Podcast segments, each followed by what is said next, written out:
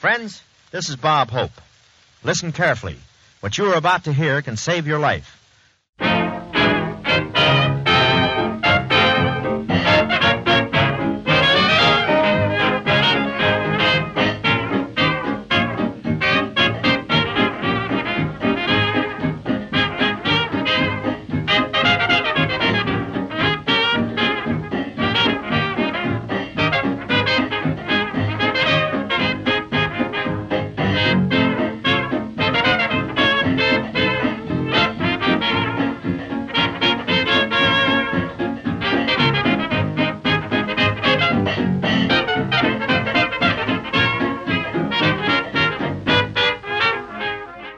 Welcome to Rapidly Rotating Records, an hour of toe tapping music from rapidly rotating 78 RPM records of the 1920s and 30s, with yours truly, Glenn Robison. On Island Radio, KISL Avalon at 88.7 on your FM dial and at KISLAvalon.com on your internet dial. We've got dance bands, hot bands, sweet bands, show tunes, novelty tunes, blues, jazz, and more on everything from Aeolian to Zonophone and by everyone from Aronson to Zurke. On this week's show, we've got not one, not two, not three, but four birthday salutes for Arthur Lang, Gene Rodemich, Lou Gold, and Harry J. Lincoln. And we'll take a musical trip to Calico Ghost Town. Last week, April 16th, marked the birth in 1889 in Philadelphia, Pennsylvania, of composer and bandleader Arthur Lang. He obtained his musical education through private lessons and played both piano and banjo. In the 1910s, he worked in Tin Pan Alley as a songwriter, composing dozens of tunes, frequently collaborating with lyricist Andrew B. Sterling, who will be getting his own birthday segment for the first time in August. In the early 1920s, Lang recorded dozens of sides for Cameo, but in 1924, the same year he joined ASCAP, sold the orchestra to Roger Wolf Kahn in order to concentrate on arranging. In 1926, he literally wrote the book on arranging titled Arranging for the Modern Dance Orchestra, published by Robbins Music. In 1929, Lang moved to Hollywood and over the next several years worked as music director at RKO, 20th Century Fox, and MGM, where he was musical director on The Great Ziegfeld, which won the Best Picture Oscar in 1936. Lang founded Co-Art Records in the late 1930s, but turned more to concert music in the 1940s, teaching composition at the Los Angeles Conservatory and founding and conducting the Santa Monica Symphony Orchestra. Arthur Lang died December 7, 1956, in Washington, D.C. Here are three from Arthur Lang and his orchestra.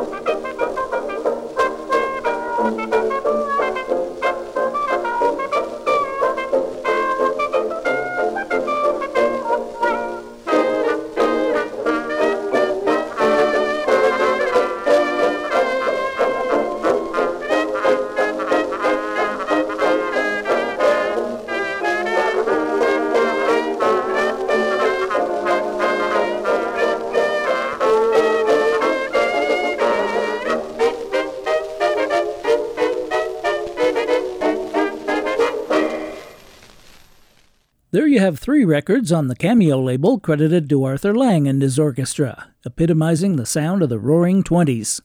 We started around October 12, 1922, with Tickle Me from Cameo 281. Tickle Me was composed by Ted Snyder. This was an instrumental, but there are words written by Harry B. Smith and Francis Wheeler. That was followed by You from Cameo 478, made around January 4, 1924. And we finished up the set around May 15th, 1924, with Oh Baby Don't Say No, Say Maybe, written by Buddy DeSylva and Ray Henderson from Cameo 557. I'm Glenn Robison, and you and I are listening to Rapidly Rotating Records, bringing you vintage music to which you can't not tap your toes from rapidly rotating 78 RPM records of the 1920s and 30s. Last week, April 13th, marked the birth in 1890 in St. Louis, Missouri, of pianist and bandleader Gene Rodemich. He's been heard numerous times on the show, and back in 2012, his great grandson, Ray Rodemich, was our special guest right here live in the studio. So I'll just give a brief biography and encourage you to go to the website, www.rapidlyrotatingrecords.com, Scroll down in the archived shows to April 15th, 2012, and listen to that special 90 minute edition of the show. Rodemich began his musical career as a pianist in his hometown and later formed his own dance orchestra, playing for wedding receptions and other social functions around the area. He formed the Rodemich Orchestra Exchange, a band booking business, putting together orchestras of freelance musicians to play at various events and it became a very successful concern. Although he was a good pianist, Gene played entirely by ear, so he hired fellow St. Louis pianist Gus Haenschen to arrange and orchestrate his compositions, and Haenschen eventually bought the Orchestra Exchange from Rodemich. In 1919, Haenschen became the founding director of popular releases for Brunswick Records in New York, and the exclusive recording contract he offered Gene resulted in more than 75 issued sides over the next several years. Later, Rodemich became musical director of Van Buren Studios, writing music for animated cartoons, as well as other of the studio's short subjects, including six Charlie Chaplin comedies. And he was heard regularly on radio, conducting the orchestras for numerous NBC programs. In fact, he was recording with his orchestra for one of these shows when he became ill. He insisted on continuing the recording, but afterward was taken to the Medical Arts Sanitarium on West 57th Street, where he died three days later of lobar pneumonia on February 27, 1934. He's buried at Kensico Cemetery in Valhalla, New York. Here are three from Gene Rodemich.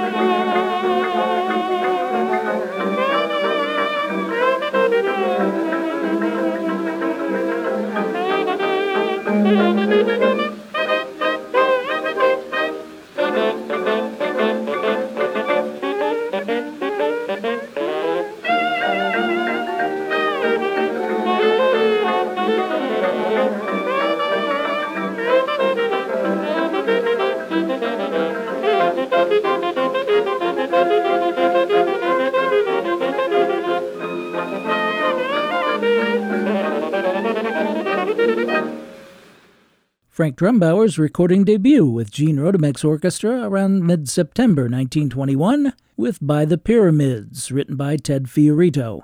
And you also heard Benny Krueger on that record. Gene Rodemich is heard on many of his band's recordings, playing piano solos or duets with Aleister Wiley, and before By the Pyramids was one of the finest examples of the former on 10th Interval Rag, written by Harry Ruby. Brunswick 2599 was recorded February 21, 1934, in Chicago. We started our tribute to Gene Rodemich with one of his own compositions, co written with Larry Conley and George Fairman, Honolulu. Not Honolulu, Honolulu, although Honolulu is shown as a subtitle. Frank Sylvano was the vocalist on Brunswick 2760, recorded in St. Louis on October 21, 1924.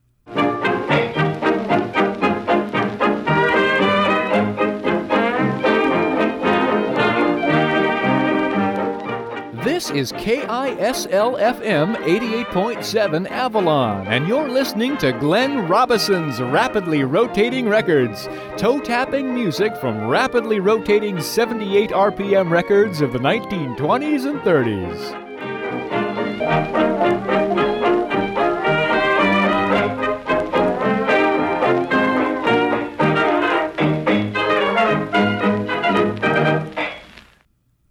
Last week, April 13th, marked the birth in 1878 in Pennsylvania of Joseph Kiefer, Carl Loveland, Lillian Sarver, Ben Crosby, Frederick Williams, Jesse Westover, Abe Losh, and Carl D., Caird M., and F.W. Vandersloot.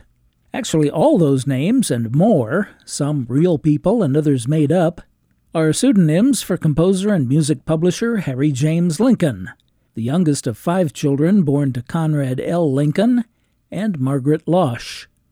He was a prolific composer with works to his credit from 1900, his self published The Midnight Fire Alarm, to 1936's Just Southward of the Line, but very little is known of his personal life.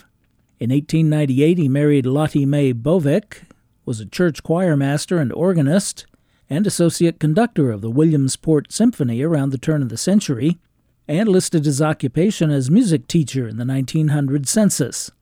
He composed primarily marches, but also reveries, waltzes, and some rags. He seemed to have a fascination with fire because, in addition to the Midnight Fire Alarm, he wrote The Fire Master, The Fire Worshippers, Fire Drill, and Striking Fire.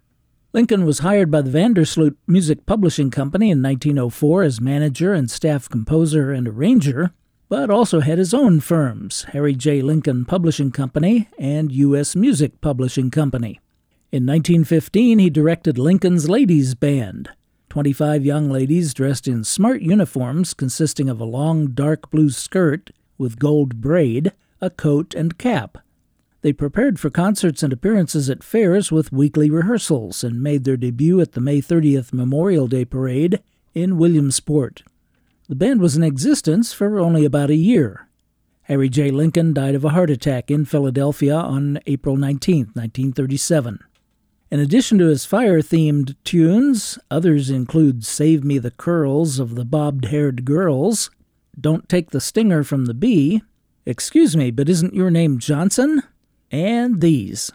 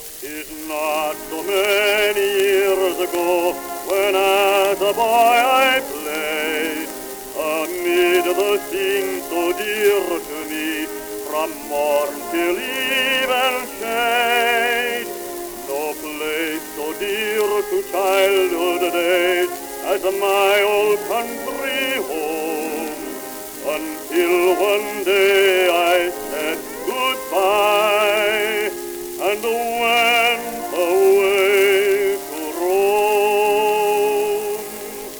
The old folk said, God bless you, boy, and may you soon return. To broken hearts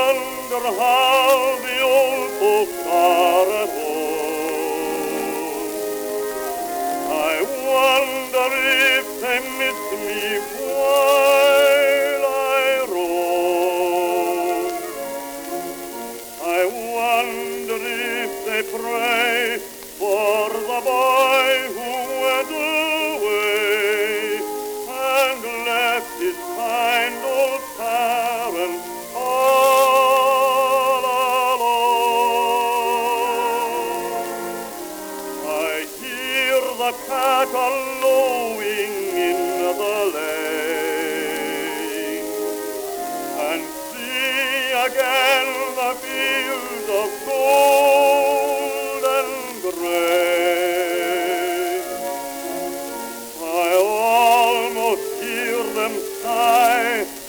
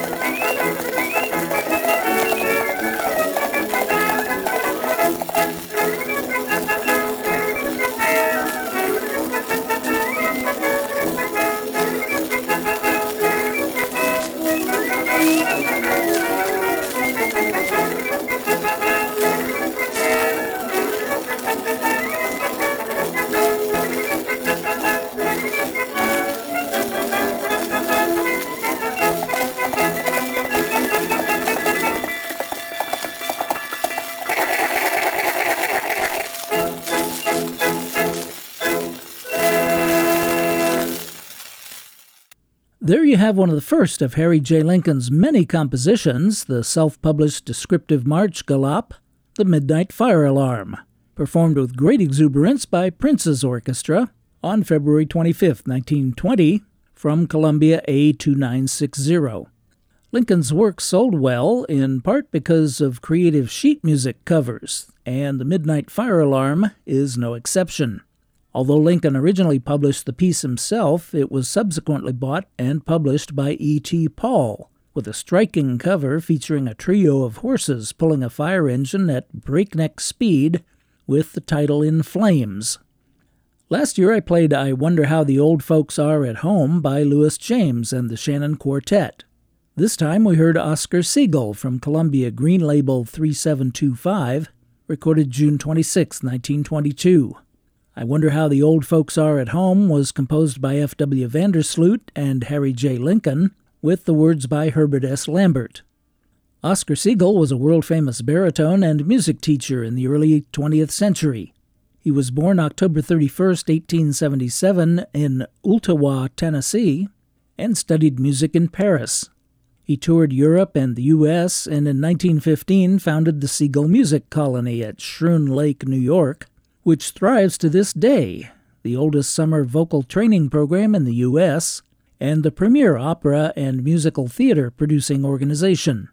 Seagle made dozens of records for Columbia between 1914 and 1926 as a soloist and member of the Columbia Stellar Quartet. Oscar Seagle died December 19, 1945, in Dallas, Texas. In the August 1911 issue of the trade magazine Talking Machine World, it was announced in a paragraph titled Interesting Columbia Moves that a quartet of Chicago concertina experts have been in New York making records. The quartet included Louis Zoller and Thomas Kasatka and two of their friends. Zoller and Kasatka were both Columbia Talking Machine dealers in Chicago, and the group recorded 12 sides. Kasatka also made at least six sides as a duet with James Sidlow. Well, as you might expect, the Czech music was popular around Chicago, and apparently the record sold well, because in February of 1926, the Kasatka Concertina Quartet were back in the Columbia studios, this time in Chicago. This Kasatka Concertina Quartet was also led by Thomas Kasatka, not the Thomas Kasatka from the 1911 records, but his son, Thomas Joseph Kasatka Jr., born June 15, 1897, in Chicago. Unfortunately, the senior Kasatka died in 1919, but Junior took over the family's Columbia Talking Machine dealership and continued the musical heritage, with his group making a total of 12 sides and Thomas playing in the Chicago area until at least the 1950s. We heard the Repasz Band march from Columbia Green Label 12034 F.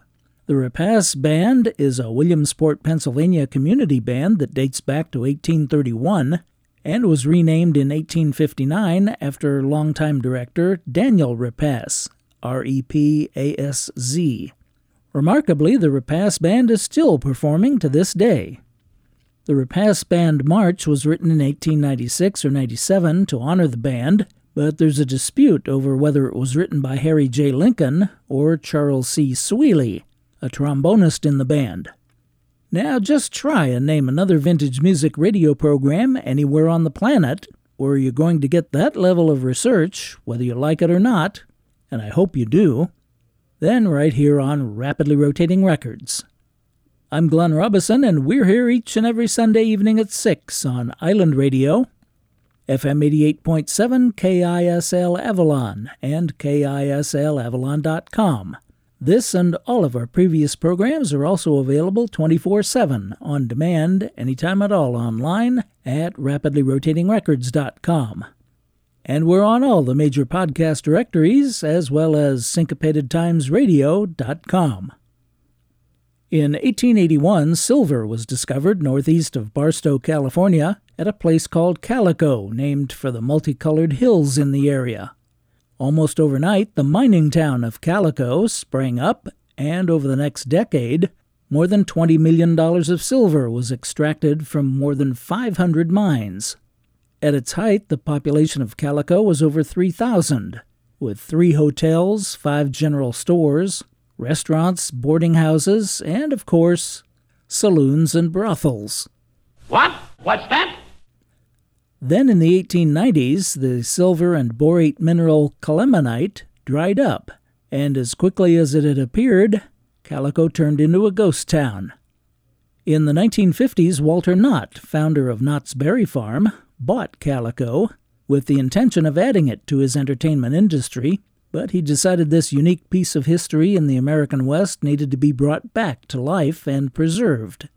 In 1966, Knott donated Calico Ghost Town to the San Bernardino County Regional Park System, and in 2005 it was declared California's Silver Rush Ghost Town. So, to commemorate Calico Ghost Town, here's a set of rapidly rotating records about Calico, beginning with the Calico Rag.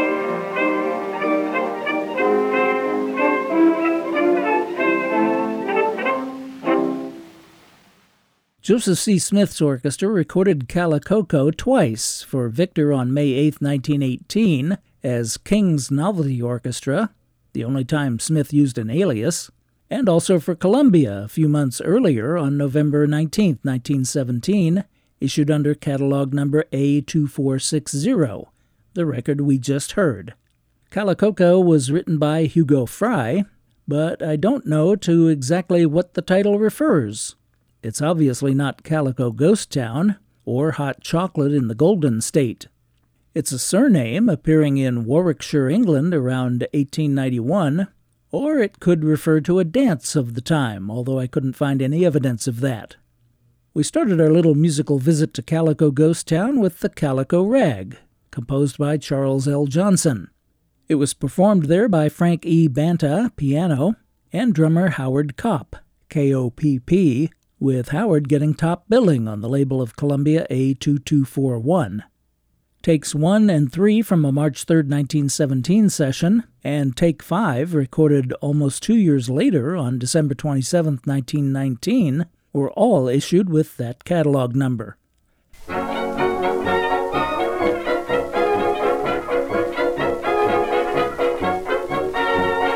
Have a particular song or artist you'd like to hear on Rapidly Rotating Records? Well, you can send your requests and your comments about the show by email to glenn at rapidlyrotatingrecords.com or send cards or letters to Post Office Box 145, Claremont, California 91711. That's Glenn, G L E N N, at rapidlyrotatingrecords.com or Post Office Box 145, Claremont, California 91711.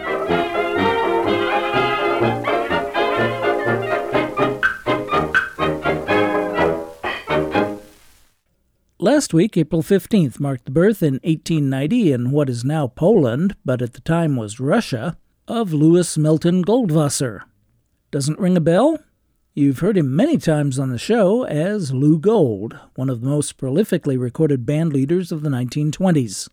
The family arrived in the U.S. in 1893, and Lou learned piano as a child, was giving lessons as a teenager, and in his mid 20s was a professional pianist working at the Hoffman Park Inn on Long Island.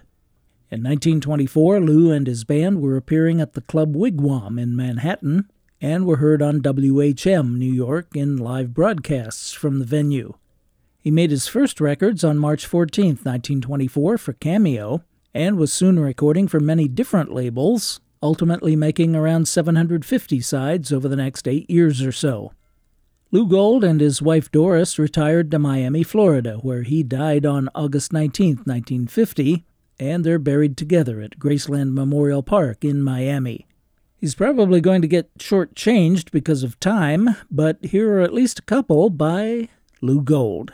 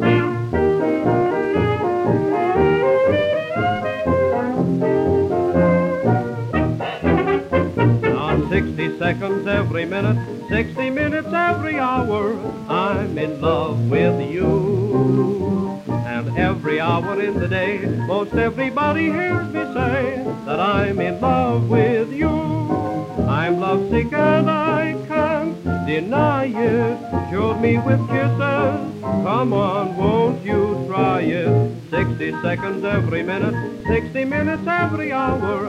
I'm in love with you.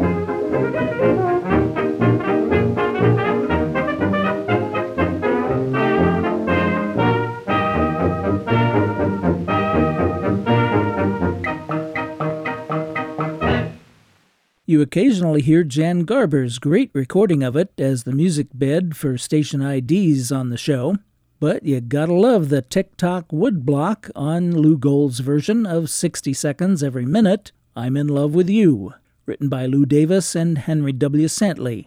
Jimmy Kern is credited as the vocalist on Cameo 1183, waxed June 16, 1927.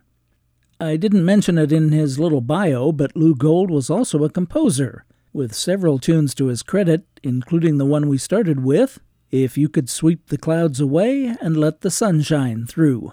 Banner 0760 was recorded July 3, 1930, and Irving Kaufman was the vocalist, singing the lyric credited to Doris Reynolds, who was in fact Mrs. Lou Gold. I'm Glenn Robison, and I'm very pleased that you've chosen to spend this past hour with me listening to Rapidly Rotating Records. If you had half as much fun as I did, then I had twice as much fun as you. I hope you'll tune in or click in again next week, and as always, I thank you for your very kind attention.